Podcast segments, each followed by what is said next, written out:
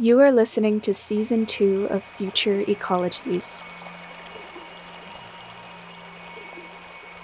The true state of listening cannot be acquired by force.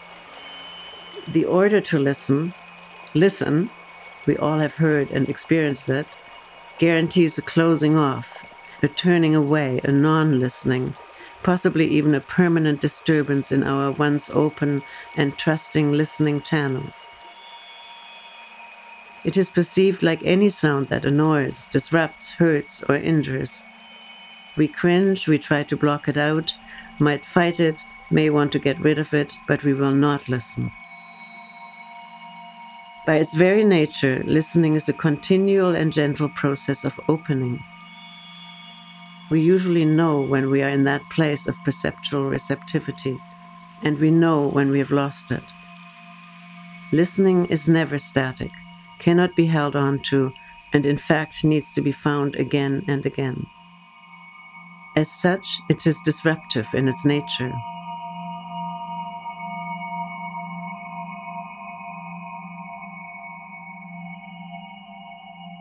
Paradoxically, while a grounded and calm state of mind, a sense of safety, peace, and relaxation are essential for inspiring perceptual wakefulness, and a willingness and desire to open our ears, normal routines, habits, and patterns will be disrupted and laid bare in such a process of listening.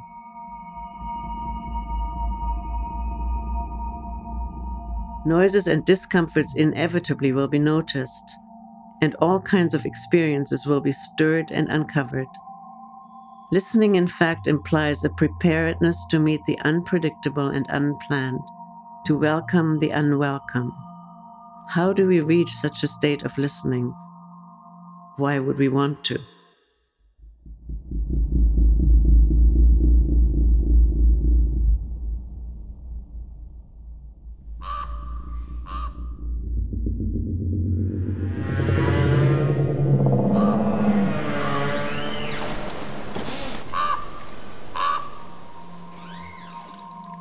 Sound for those of us lucky enough to sense it, is an endless stream of information. Whether it is quiet or loud, rhythmic, piercing, or droning, wherever there is air, there is always sound, ready to be perceived. Simply put your trust in your ears and discover the ease with which you can distinguish the spaces around you, their textures, their contents. You can even hear the difference between hot and cold water pouring into the same glass.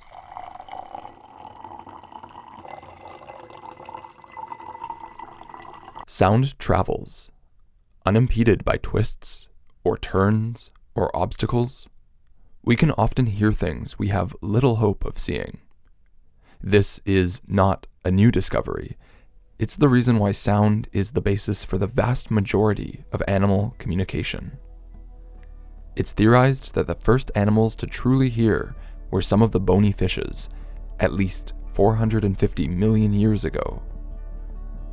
Their swim bladders may have coincidentally granted them a new ability to sense pressure changes in the water.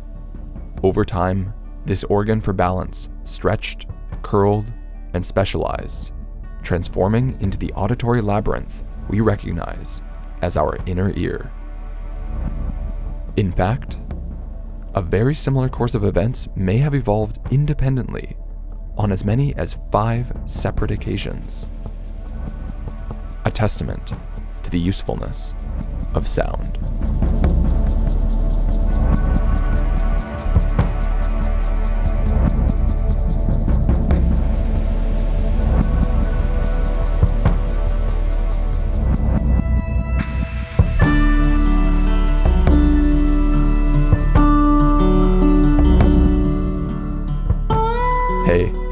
Mendel here. I'm giving Adam a break on this episode, but thankfully, I'm getting some help from a couple other pals. You'll be meeting them shortly. We're going to be exploring the nature of sounds through the sounds of nature from artistic, archival, and analytical perspectives. So, stick around because we've got some real ear candy coming your way. And I know we always say this, but we really mean it. Thank you for listening.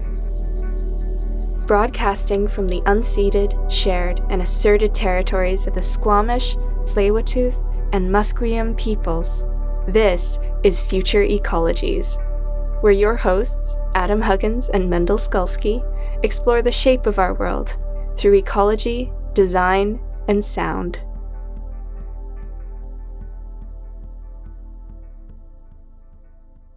We'll start this journey from where I am now, on unceded Coast Salish territories, the west coast of mainland Canada, Vancouver, British Columbia. Not just because it's convenient for me personally, but because this is the birthplace of a new school of how we relate to sound and our sonic environment. Here in Vancouver, in the midst of the revolutionary 1960s and early 70s, a movement was forming in the halls of academia. A composer named R. Murray Schafer was questioning conventional assumptions about the nature of music and noise, and trying to draw attention to the persistent sonic environment. His lectures on the newly coined soundscape were transformative for a generation of music students. It just had this effect on me. It just popped whatever cork I had in my ear that music wasn't able to, music studies were not able to bring that out of my ear. That lecture did. And I walk out of the music building and I hear everything. And it's fantastic, but it's also absolutely hard to deal with because then you hear all the noises too. This is Hildegard Westerkamp. She was among the very first students to witness Schafer's thoughts about soundscapes, and it shaped her life's work. Uh, for simplicity's sake, I usually say that I'm a composer. If uh, people ask more questions, then I start talking about that I almost exclusively compose with environmental sounds.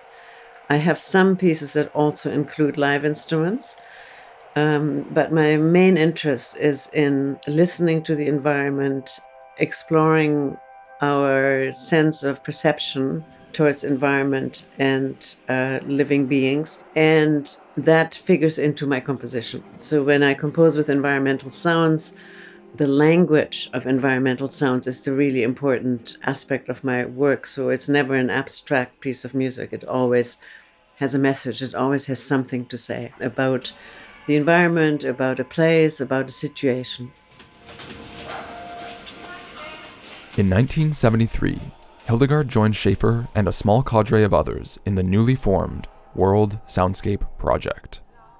At the time, so called noise pollution was a growing topic of discussion, and its solution was simple the world should be quiet. The aim of the World Soundscape Project was to reframe the conversation, to establish that some sounds are pleasant, others are irritating, and that when taken together, they represent the unique character of a place, a soundscape. And the things within it? Sound makers. Anywhere where there's air, anything that moves makes sound. So the tree is a sound maker in the wind. The leaves are sound makers in the wind. Um, all the animals are sound makers. We are sound makers. And usually, sound making is a message.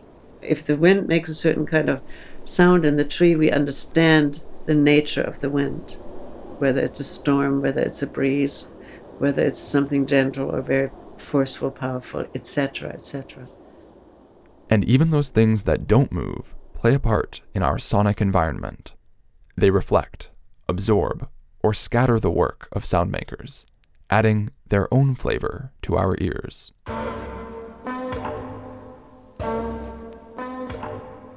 Until only very recently, all sound was ephemeral. It formed a unique relationship between sound maker and sound perceiver, one that could never be held onto or duplicated. And since two ears can never share exactly the same space, each sound will be heard differently by different listeners. Suddenly, the technology of the written word gave language a foothold in time. Words were no longer gone as soon as they were uttered, available only to those present. They could be preserved, allowing an author to speak to an indefinite audience. What's more, they could be copied and edited. In many ways, this new faculty was a decisive moment in human history. With it came undeniable powers of communication and organization. For better or for worse, it offered humanity an asylum from the relentless now. The invention of written language decoupled the mind from its immediate environment, and, perhaps, it fundamentally changed the way that we situate ourselves in nature. Next, our capacity to record expanded from language to sounds in general, from wax cylinders to vinyl records to magnetic tape. With varying degrees of fidelity, one could capture the sounds of voices, music, or whatever the recordist turned their attention to. By the time the World Soundscape Project was formed, their ambitions were enabled by the very latest technology compact, portable, electronic tape recorders, ready to document the sonic world and present it as avant garde radio programming on CBC Ideas. For the next hour, I need your ears. So there would be a whole show on the sound marks of Canada. There was a whole show that was called Directions, where my colleagues were asking for directions everywhere in order to get the dialects from the regions. To the next street and you follow the next street right out. You can't miss it. Fish it's right out around the point, but you follow your Yes. time you get out there fish plant. Quite a ways from here. You have to go down New Ross, don't you? Get up there. Um, Just back across the beach, the My first road house to towards your right. Halifax on the new road, isn't it? Northeast and southwest. Okay. When you're coming up there, and it's the time I seen a ship turn and head off to sea.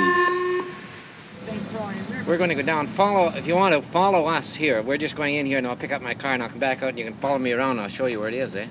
Oh, vous pouvez pas passer par là puis Et on gauche, sort de gauche après. Bi- à Baie-Saint-Paul Ah bon. aussi. Ouais, ouais, ouais. Ouais. It's about four, five blocks. Mile, half mile. No, it's not. Five blocks. Just keep going straight and you can't miss. Yeah. Coleslaw is, uh, is, uh, along here. Burnett, what they call Burnett. Catalano, it's Catalano. Stanley Park is, uh, Hofia. Well, we got a long ways to go, really. Yeah, he said an hour. And that was like a like a poetic um a, a- sound poem almost an hour of that right But the overarching goal of the World Soundscape Project was that of public education. They wanted to draw attention to the ever evolving soundscape, raising it as a priority for conversation, policy, and design. Although those involved were mostly musicians and composers, the aim of the project was to be as multidisciplinary as possible. They collected vernacular from a gamut of scientific and musical fields and published a dictionary of terms, the Handbook for Acoustic Ecology. to me the handbook is symbolic for what we ultimately really wanted was to work together with scientists we never managed to do that we managed to connect with architects we managed to connect with the more progressive maybe acoustical engineers who were willing to listen who were willing to look at our work and um, see the significance of it. In terms of the mainstream we i think looked flaky to a lot of people. Despite that, the World Soundscape Project drew on techniques cultivated by pioneers in musique concrète and germinated an entirely new field of study and creativity using sounds from the natural environment. In composing works of music through altered soundscapes, Hildegard could forge a new consciousness of the environment in the mind of the listener, using elements they might otherwise dismiss as unimportant. For example, crickets.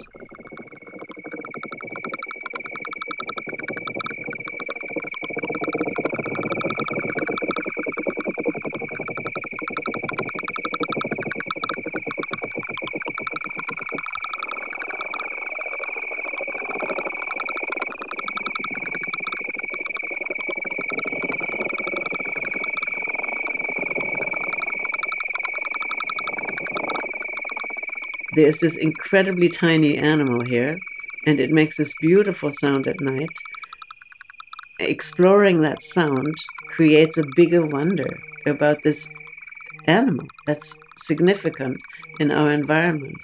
And I wanted to enlarge that. I wanted to exaggerate that and say those tiny animals play just as much a part as motorbikes in our environments, if not more. And let's listen to them as clearly and openly and maybe as loudly, loudly as possible.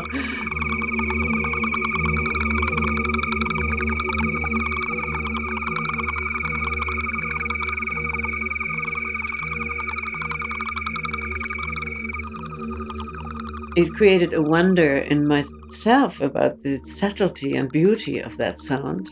And when you then listen back to the original, you have a completely different understanding of it. You come full circle and you begin to understand it differently. That was my motivation behind Cricket Voice. The listener doesn't necessarily know all those details, but it doesn't really matter to me.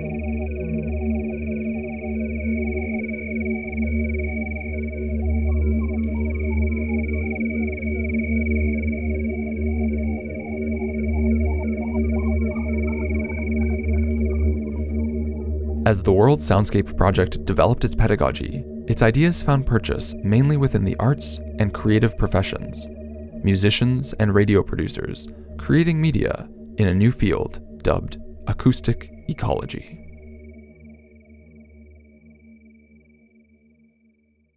But one field begets another. Enter soundscape ecology. Soundscape ecology, on the other hand, is a little bit more focused, and in particular, uh, it's focused on the study of sounds coming from different kinds of habitats. To introduce our next guest, I'm calling in a friend, Andrzej Kozlowski. Hey, Mendel. Andrzej is the founder of Half Wild, a blog featuring songwriters and other creatives, and a soundscape recordist himself. He spoke with a legend in the field of soundscape ecology, so I'll let him take it from here. Okay, well, the voice you just heard is Bernie Krause. I sat down with him in Sonoma, California. As you heard, he makes a clear distinction between soundscape and acoustic ecologies. He was originally a musician, but now he practices as a scientist, using unadulterated sound to study changes in the natural environment.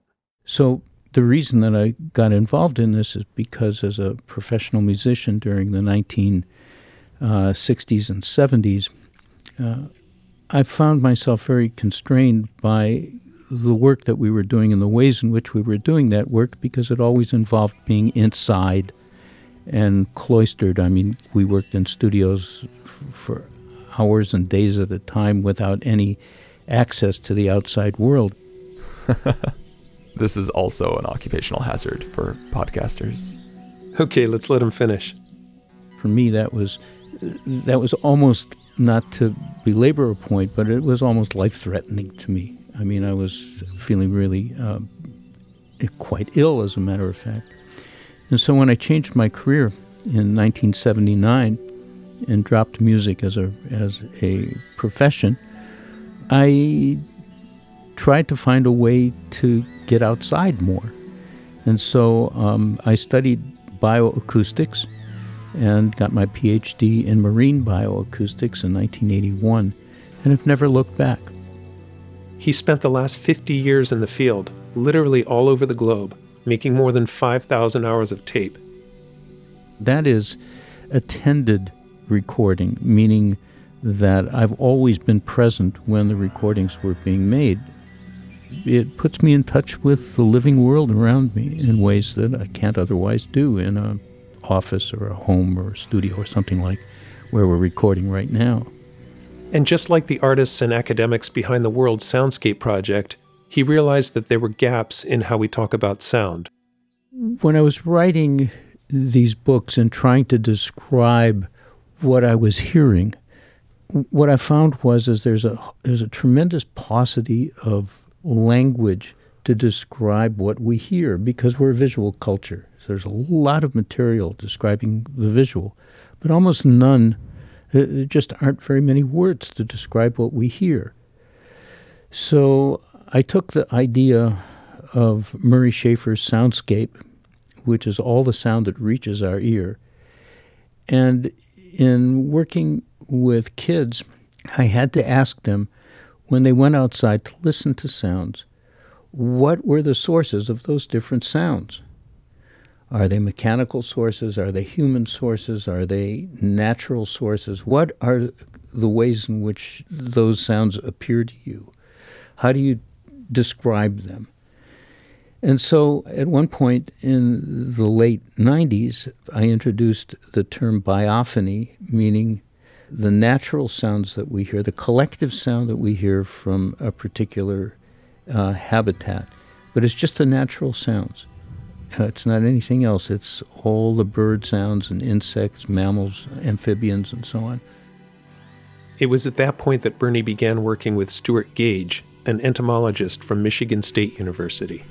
And he said, hey, wait a minute. There are a lot of other sources of sound that we've got to deal with here. For instance, the geophony, or the natural sounds that, that are non biological. Uh, these are the first sounds heard on Earth the sounds of water and movement of the earth, waves at the ocean shore, that kind of thing. And he said, So let's call that the geophony. And I said, Oh, okay, we can do that. And of course, biophony and geophony leave one source of sound unaccounted for. Human beings are prodigious noisemakers. Even though we're animals, much of the sounds we create just can't be reconciled as part of the biophony. The din of humanity deserves its own category. And so let's call that anthropophony. Originally, we called it anthrophony, which is incorrect. Anthropo like anthropology, is human. So we had the wrong prefix when we uh, first came up with that term, but we've changed it since. Bernie refined his language even further, splitting the anthropophony into two subclasses the controlled sounds, such as spoken language, theater, and music, and the chaotic or incoherent sounds, which we usually just think of as noise because it has no particular information. It carries no message for us, except perhaps danger or something like that, like the sound of a fire or a siren or something. So, I actually do some field recording in my spare time. I get especially excited about amphibian and insect choruses. Since I'm usually interested in recording the biophony, incoherent human sounds can be really frustrating it's amazing how pervasive they are, even in some of the more remote places. It can be quite hard to get a clean recording. Airplanes, construction, traffic, air conditioning, these are things that I barely even noticed until I have to record an interview. I thought Hildegard put it really nicely. Well, the unfortunate part of our listening perception is that we can block things out. We have that wonderful way of uh, being able to concentrate on what we want to listen to and block out the rest. And uh, microphone doesn't do that, right? But when we we do that, we spend a lot of psychological effort really to do that, especially if it's a noisy environment. Microphones can be pretty unforgiving. Anyways, take us back to Bernie. What did he uncover from all of his sonic research? Right, so Bernie was looking at the organization of sound in the biophony, and he started to notice patterns. He heard that every habitat is composed of a unique combination of animal voices, a kind of signature in sound.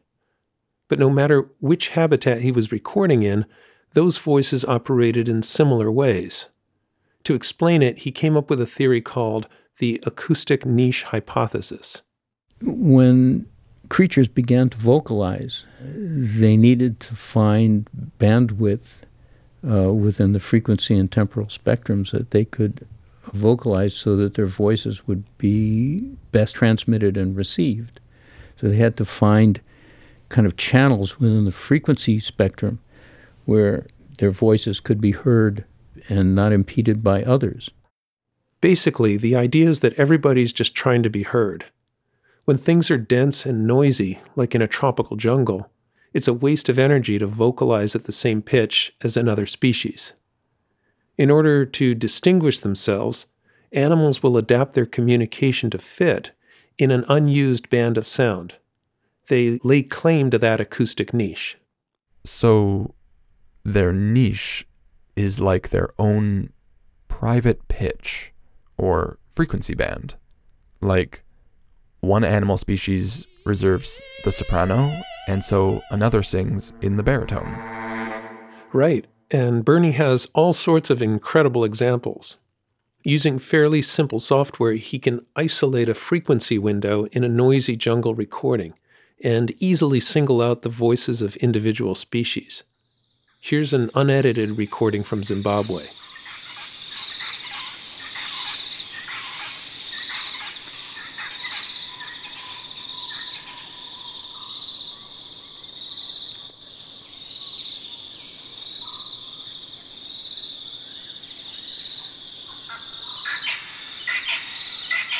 But what about this guy?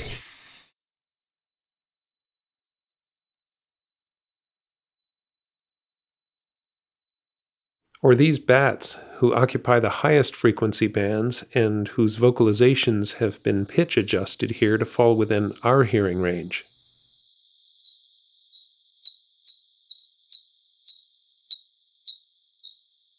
Or these birds,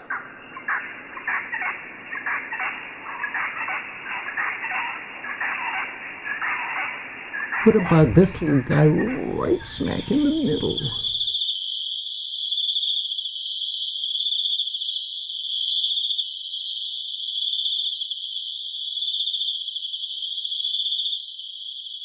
Whoa, that is wild. I was completely floored by this. When you see the waveforms on the screen, it's even more obvious how distinct each of these animals is in its niche. But there are lots of natural habitats that aren't nearly as densely voiced as this tropical jungle. In places where the soundscape is a little roomier, where bandwidth is a little less scarce, another aspect of the acoustic niche hypothesis becomes more apparent.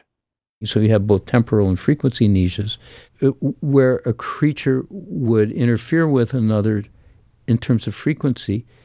Perhaps it would wait until that other first creature stopped vocalizing, and then it would it would pick a time to come in to fill that niche. This is probably pretty familiar if you've ever heard frogs chirping at dusk and a chorus of birds at dawn.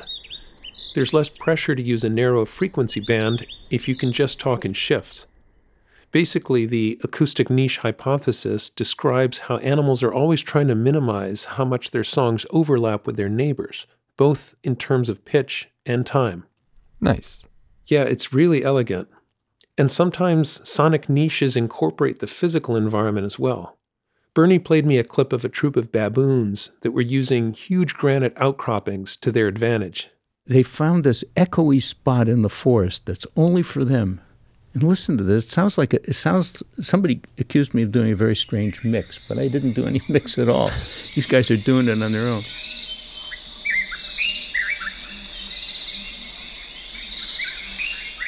Watch what happens when the baboon comes in. Right here.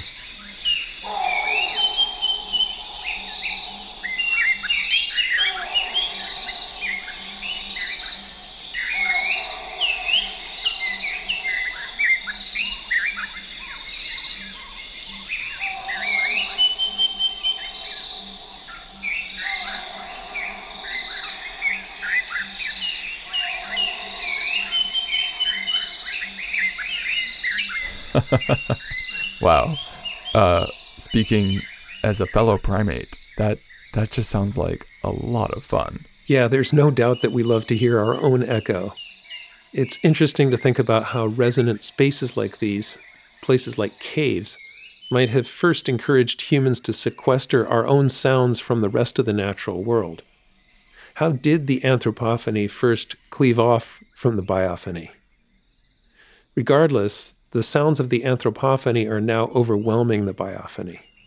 The problem, the big problem now is human noise. And a lot of it is, is like full frequency range. A handful of animals have been observed to adapt to our cacophony, a few birds in particular. But by and large, as the anthropophony expands, what Bernie describes as the great animal orchestra falls silent. Having gathered digital audio for decades, Bernie's collection represents a library of snapshots, an historical index of biodiversity from around the world. Because he's made so many, Bernie has made so many recordings over the years, there are now some recordings where he has comparisons between what happened in the 90s, what happened in 2004, 2000, whatever. And there's some very dramatic examples of um, drought, loss of water, loss of birdsong. It's totally dramatic when you hear it. There's really important work by the fact that these sound examples exist and that they can be studied now, and that bioacousticians, biologists can go back in time and, and begin to look at you know what's been happening. What's been happening? We can basically sum it up as habitat loss and disruption, and climate change. Yeah, not to put too fine a point on it. We can't ascribe directly because we don't have enough information yet. We don't have enough data. The correlation between that drop off and climate change. You got to be really, really careful about that because people will ding us really hard. But one thing is beyond question over 50% of Bernie's archive comes from habitats that are now silent. You can go there and try to record, but you won't be able to get any uh, sound, living sound from any living animal. I guess the best time to start recording your environment is like yesterday. We can hear what's out there, even if we can't see it. And the more we know about what's out there, the more we can do to prevent its loss. Absolutely. And soundscape ecologists have developed techniques using modern recording and data storage technology to monitor ecosystems. This is called bioacoustic monitoring. With digital equipment, we can record long periods of time and capture huge amounts of material and, and data. And we have ways of storing it very cheaply. Um, and that's called remote monitoring. And that's by taking these uh, small pieces of equipment that are in the seven, eight hundred dollar range and uh, you know tying them to trees and walking away and coming back a month later and picking up the data and storing it and analyzing it. Uh, I mean, there's no way to do it from a human perspective. We've got to use algorithms that are created on computers that can handle huge amounts of data that analyzes this uh, material.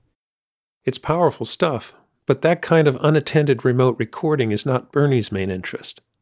Much of his work is kind of a bridge from the art world to the world of hard science. His soundscapes are meant to be accessible, listened to, meditated on. It's not an exercise in just data collection. That's all right. We've still got one more guest on this episode, and one more co host. Hey, Simone, are you still there? Hey. Yeah, I'm here. Simone Miller, everyone. You've actually heard her once already in this episode. Simone, care to remind them? Sure.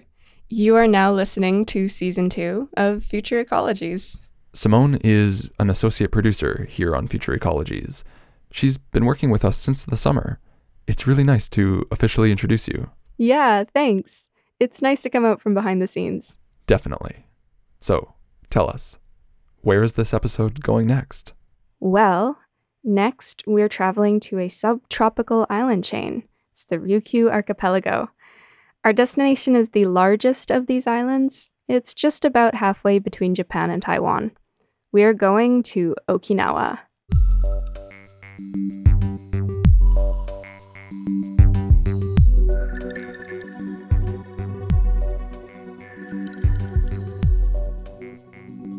Hi, my name is Nick Friedman, and I am a postdoctoral researcher at the Okinawa Institute of Science and Technology. This is a newly established university. It's only been around since 2011. It also goes by OIST for short. OIST. yeah. And at OIST, Nick works in collaboration with a group called OKEON, or the Okinawa Environmental Observation Network. OKEON relies on both academic researchers and citizen scientists to collect data about the health of the island's ecosystems.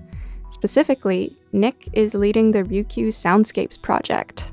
The Ryukyu Soundscapes project is a project to record soundscapes from across Okinawa and the Ryukyu archipelago, and using them to understand uh, the biodiversity of life that lives in this area, and to understand how human activity might affect that biodiversity. Unlike Hildegard and Bernie, who both came from musical backgrounds, Nick's interest in acoustics stems from his passion for birds and trying to trace evolutionary patterns in their songs. Coming to Okinawa and hearing all the endemic species was pretty exciting for him. He'd already heard of OKEON, so he proposed to add acoustic monitoring to their roster of projects.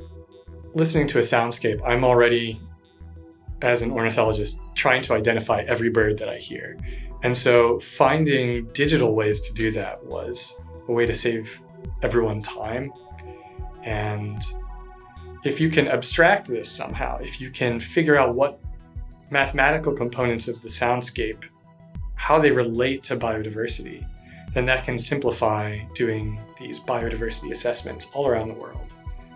So, to test this out, they've set up 24 sound monitoring sites across the island in places with varying degrees of human disturbance. Like Bernie was saying earlier, these field recorders are literally just strapped to trees. Through OKEON, Nick and other OIST researchers are able to get permission to put their recorders on private property. Since the university is so new, the grounds are pretty small, and for this kind of research, they want to cover as much of the island as possible. Doing this sort of acoustic monitoring has been theorized for a long time, but Nick and the Ryukyu Soundscapes project are among the first to actually put it into practice. So I'm not super interested in developing the methods. One of the reasons for that is that the last 10 years of the literature, when I first got into this, I, I was looking for a paper that did what I wanted to do. And I couldn't find one because most of the papers were identifying a new method or improving on an old method and saying, oh, here's how you would do a biodiversity assessment using soundscapes if you were to do that.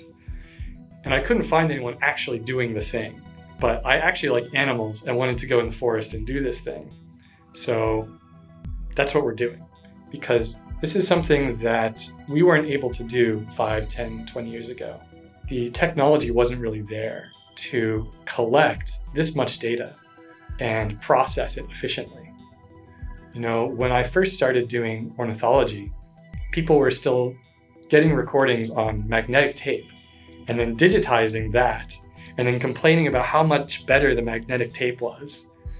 And so to go from that to just having these recorders that are on in the forest all the time. We're talking big data. Nick has collected over 120 terabytes to date. Every year of data that the project collects would take decades for anyone to actually listen to. Sounds like they could use some robots. Yep, that's right. Nick and his team have developed two different ways to break down the data. The first is a tool called the Soundscape Index, which is kind of an approximation of the acoustic niche hypothesis. I'll oversimplify, but essentially they analyze the sound spectrum for different frequencies. From there, they have a reasonable idea of how many different species are active in the area and how diverse those species are. These soundscape indices are a way to understand the character of a soundscape without actually listening to it. So it's kind of a rating system. Like, the computer doesn't tell you what is living there, just how much living is going on. Exactly. In the other method, I actually want to know what some of these species are because uh, they're interesting to me. We can use this method to pull out the vocalizations from a particular species. We can teach the computer to think like a bird watcher. And then the computer can go through the recordings much faster than a human being and identify where it heard this bird. That's right, it's machine learning time. It's not just digital audio gear that's finally up to the task, it's also the data analytics. So it would take me the rest of my natural lifespan to actually listen to each of these recordings and write down what birds I heard. I don't want to do that. So instead, I use this approach to teach the computer how to recognize the birds. Then I install that recognition model on our supercomputer. The supercomputer then chugs through it. In fact, it's not just Nick teaching the computer. OIST invited local bird watchers of all ages to help identify the bird calls that the Ryukyu Soundscapes project had recorded. But naming each of the species is only the beginning. They have to keep the training wheels on for a little while. They supervise the machine learning to make sure it's actually matching the right bird with the right call. And this is laborious. Have you ever wanted to listen to like 30,000 crow sounds in a day? Just like, just over and over again. No, thank you. yeah, me neither. But they've been rewarded for their efforts. In particular, the project has resulted in a heap of data about a rare endemic bird called the Yanbaru kuina. This flightless bird is seen so rarely it was only confirmed to exist in 1978.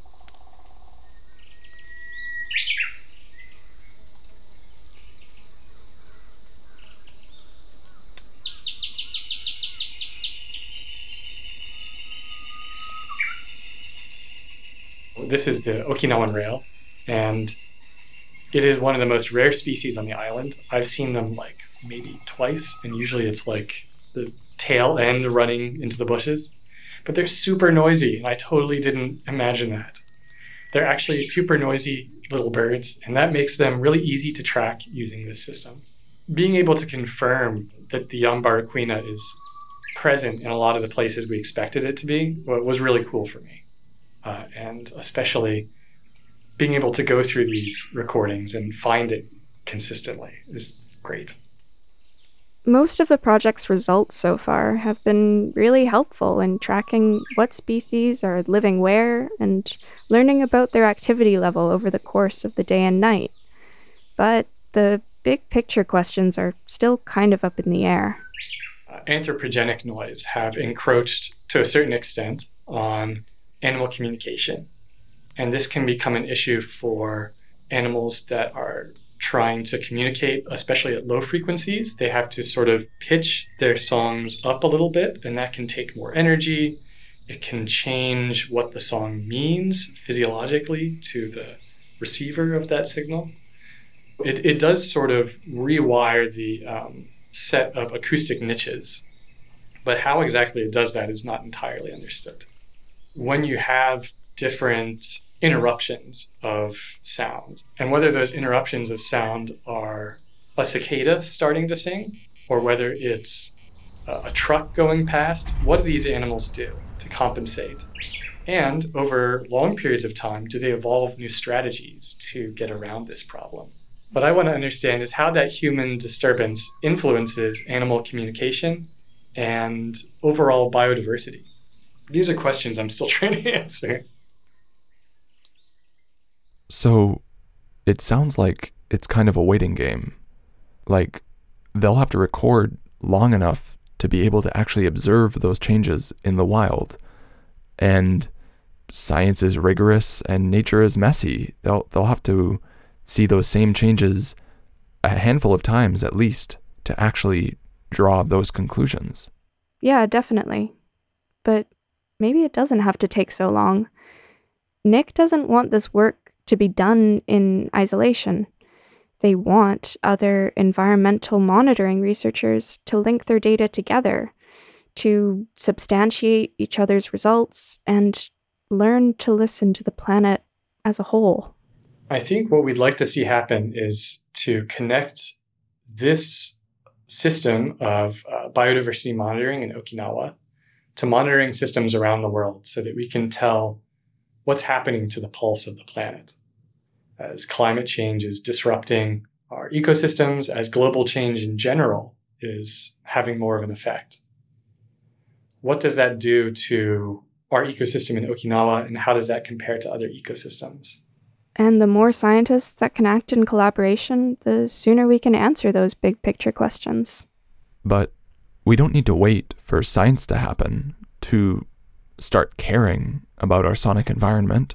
We just need to start paying attention to it. Forget the microphone. Just go for a walk. and focus on listening. Hildegard has been advocating for exactly this kind of sound walking since the 1970s. You don't forget the place where you've gone on a sound walk. You remember that place. We've done many sound walks in Vancouver as part of the Vancouver Soundwalk Collective. And I just remember the various places really well, and that's the experience for everyone else. It becomes um, uh, it becomes a conscious place. Little details that we've noticed there, little interactions. It becomes a place of a relationship that you have with it. You create relationships when you listen. Well, the listening sense and the sounding world naturally forces us to be in the present. If we attend to sound and we attend to listening, we can't help being in the present. It slows us down. And there's something very grounding in that act. That really resonates with me. And in some ways, we can make use of recording to let other people in on that relationship. Like Andrzej and Hildegard said earlier, data libraries of soundscape recordings can allow biologists, bioacousticians, and even the everyday person to hear what a certain area sounded like years ago. To witness the way the, the sound of a place can change. And that's a very useful and powerful thing. This huge archive that the Ryukyu Soundscapes project has created, it's like a, a time capsule. You know, we can preserve these soundscapes for future generations that want to find out what it was like to be on Okinawa uh, at this particular time. But that's one thing we don't really have from the past is, you know, before there were recording equipment, how do you figure out what a place sounded like? You know, what did Okinawa sound like 200 years ago. So I think having these recordings available gives us the biological context in which the animals we study lived during this time, but it also can give us some cultural context, like what were people doing then? You can hear all these cars going by and airplanes, and sometimes you can hear people singing during festivals, and I think this is all part of what it's like to experience uh, this time and place. But there's already so much sound in the world. I think that sometimes we need to distill it a little to make something that we can really get meaning from. So, like music? Sure, call it music, or electroacoustic composition, or a podcast. All of the animals we've talked about don't find their niche at random. First, they listen to the sounds around them, and then hear where they can fit. Bernie told me about several indigenous peoples that make music in concert with the sounds of the forest the, the Kivaro, the Yanomami, and the Bayaka in particular. They participate in the sound of nature. And then the human voice becomes part of the biophony.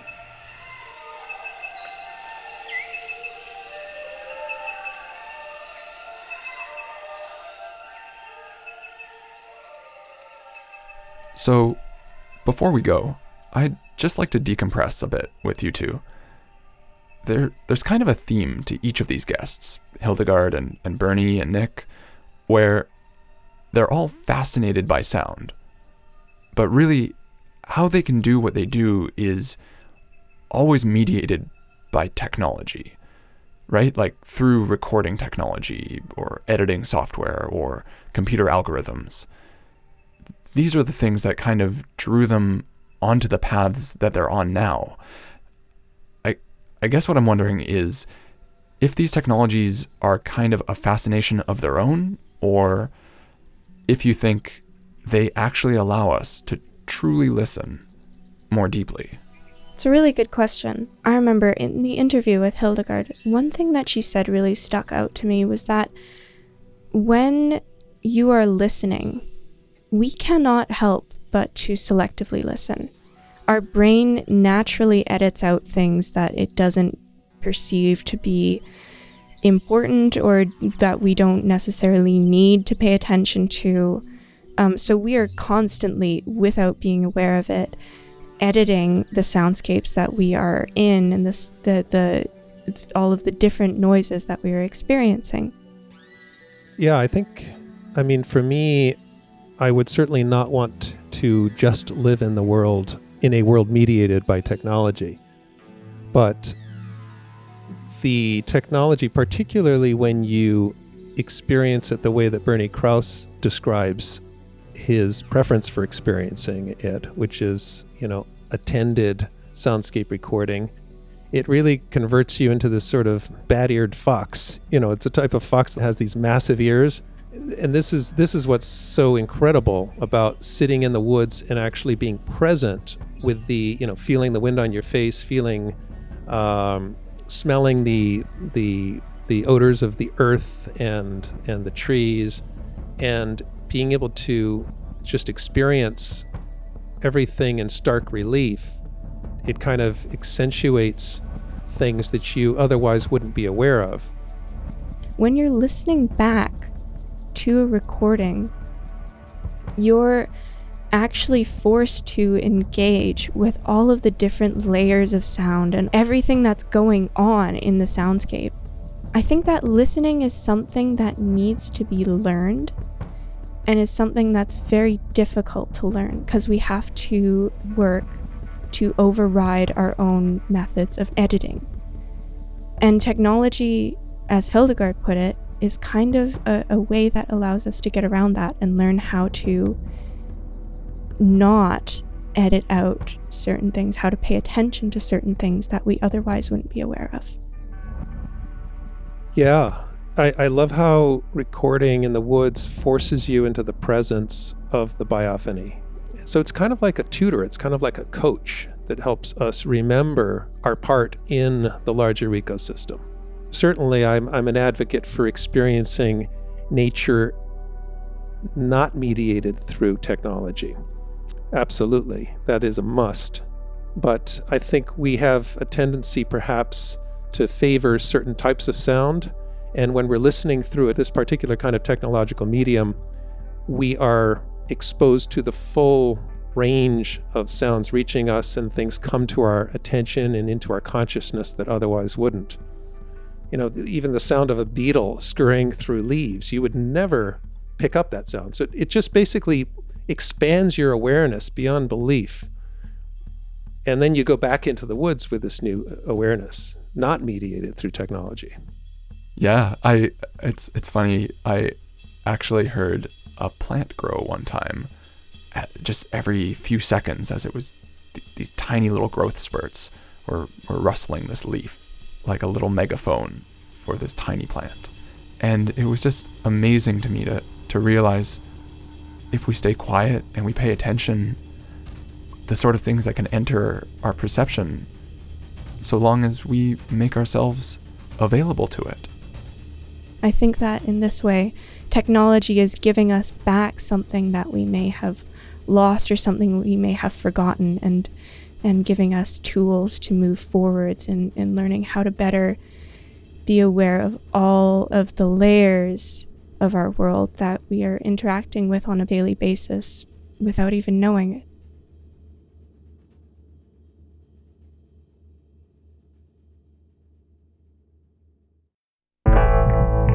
Thank you for listening. This episode of Future Ecologies was produced by me, Mendel Skulski. And me, Andrzej Kozlowski. And me, Simone Miller. With help from Adam Huggins. In this episode, you heard Hildegard Westerkamp, Bernie Krause, and Nick Friedman. You can hear more of their work at hildegardwesterkamp.ca, wildsanctuary.com, and okeon.unit.oist.com jp. Special thanks to Jenny Shine, Barry Truax, Reeford Miller, Deblica Gwynn and the Access to Media Education Society, Gail McCool, David Abram, and Katie Lukes. Soundscapes and music in this episode were produced by Hildegard Westerkamp, Leanne Betasamosake Simpson, Vortices, Sunfish Moonlight. Excerpts from Directions by Peter Huse and the World Soundscape Project's Soundscapes of Canada. Jack Hertz, Andrzej Kozlowski, Bernie Krause, the Ryukyu Soundscapes Project, and Louis Sarno, courtesy of Wild Sanctuary. You can find a full list of credits, citations, and more on our website, futureecologies.net. If you like what we do and you want to help keep it ad free, please consider supporting us on Patreon. Pay what you can, as little as a dollar a month, to get access to bonus monthly mini episodes, stickers, patches, and more. This season, I'm guiding a tour of mushrooms and the kingdom fungi. Head over to patreon.com slash future ecologies. You can get in touch with us on Instagram, Twitter, Facebook, and iNaturalist. The handle is always Future Ecologies. We'll be back next month on the second Wednesday. Please rate and review Future Ecologies wherever podcasts can be found. It really does help the show, and we love reading what you have to say.